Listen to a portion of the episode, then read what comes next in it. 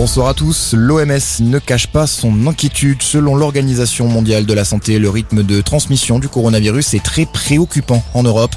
Nous sommes de nouveau à l'épicentre, déplore le directeur de l'OMS Europe et les prédictions sont alarmantes, François Germain. Oui, l'OMS est clair. Si le rythme actuel de transmission se poursuit dans les 53 pays de la région européenne, alors on se dirige vers un demi-million de décès supplémentaires d'ici fin février. Le nombre de nouveaux cas par jour augmente depuis près de six semaines. Le nombre de morts, lui aussi, est en hausse, en particulier à l'Est, en Russie, en Ukraine et en Roumanie. L'Allemagne est aussi touchée par une quatrième vague massive qui touche principalement les non-vaccinés. D'ailleurs, selon l'Organisation mondiale de la santé, cette augmentation des cas en Europe s'explique par une couverture vaccinale insuffisante conjuguée à l'assouplissement des mesures.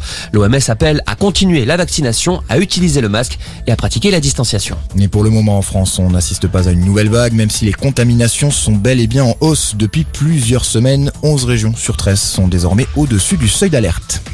Conséquence, le port du masque obligatoire, lui, va faire son retour lundi dans les écoles primaires des départements où le seuil d'alerte a été franchi, une mesure qui ne plaît pas à tout le monde.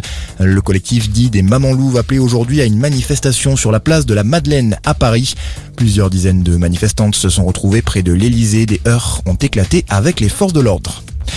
Dans l'actualité également, il devrait faire son retour sur Terre dans le courant de la semaine prochaine. Thomas Pesquet a pu s'entretenir par visioconférence avec Emmanuel Macron aujourd'hui.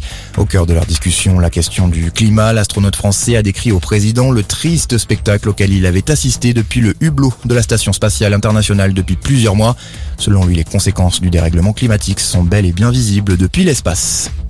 Et puis en foot, Didier Deschamps a révélé aujourd'hui la liste des 23 bleus qui affronteront le Kazakhstan et la Finlande pour la fin des éliminatoires pour la Coupe du Monde. Kanté, Areola, Coman et Zuma sont rappelés. Olivier Giroud, lui, est toujours écarté. Très bonne soirée à tous.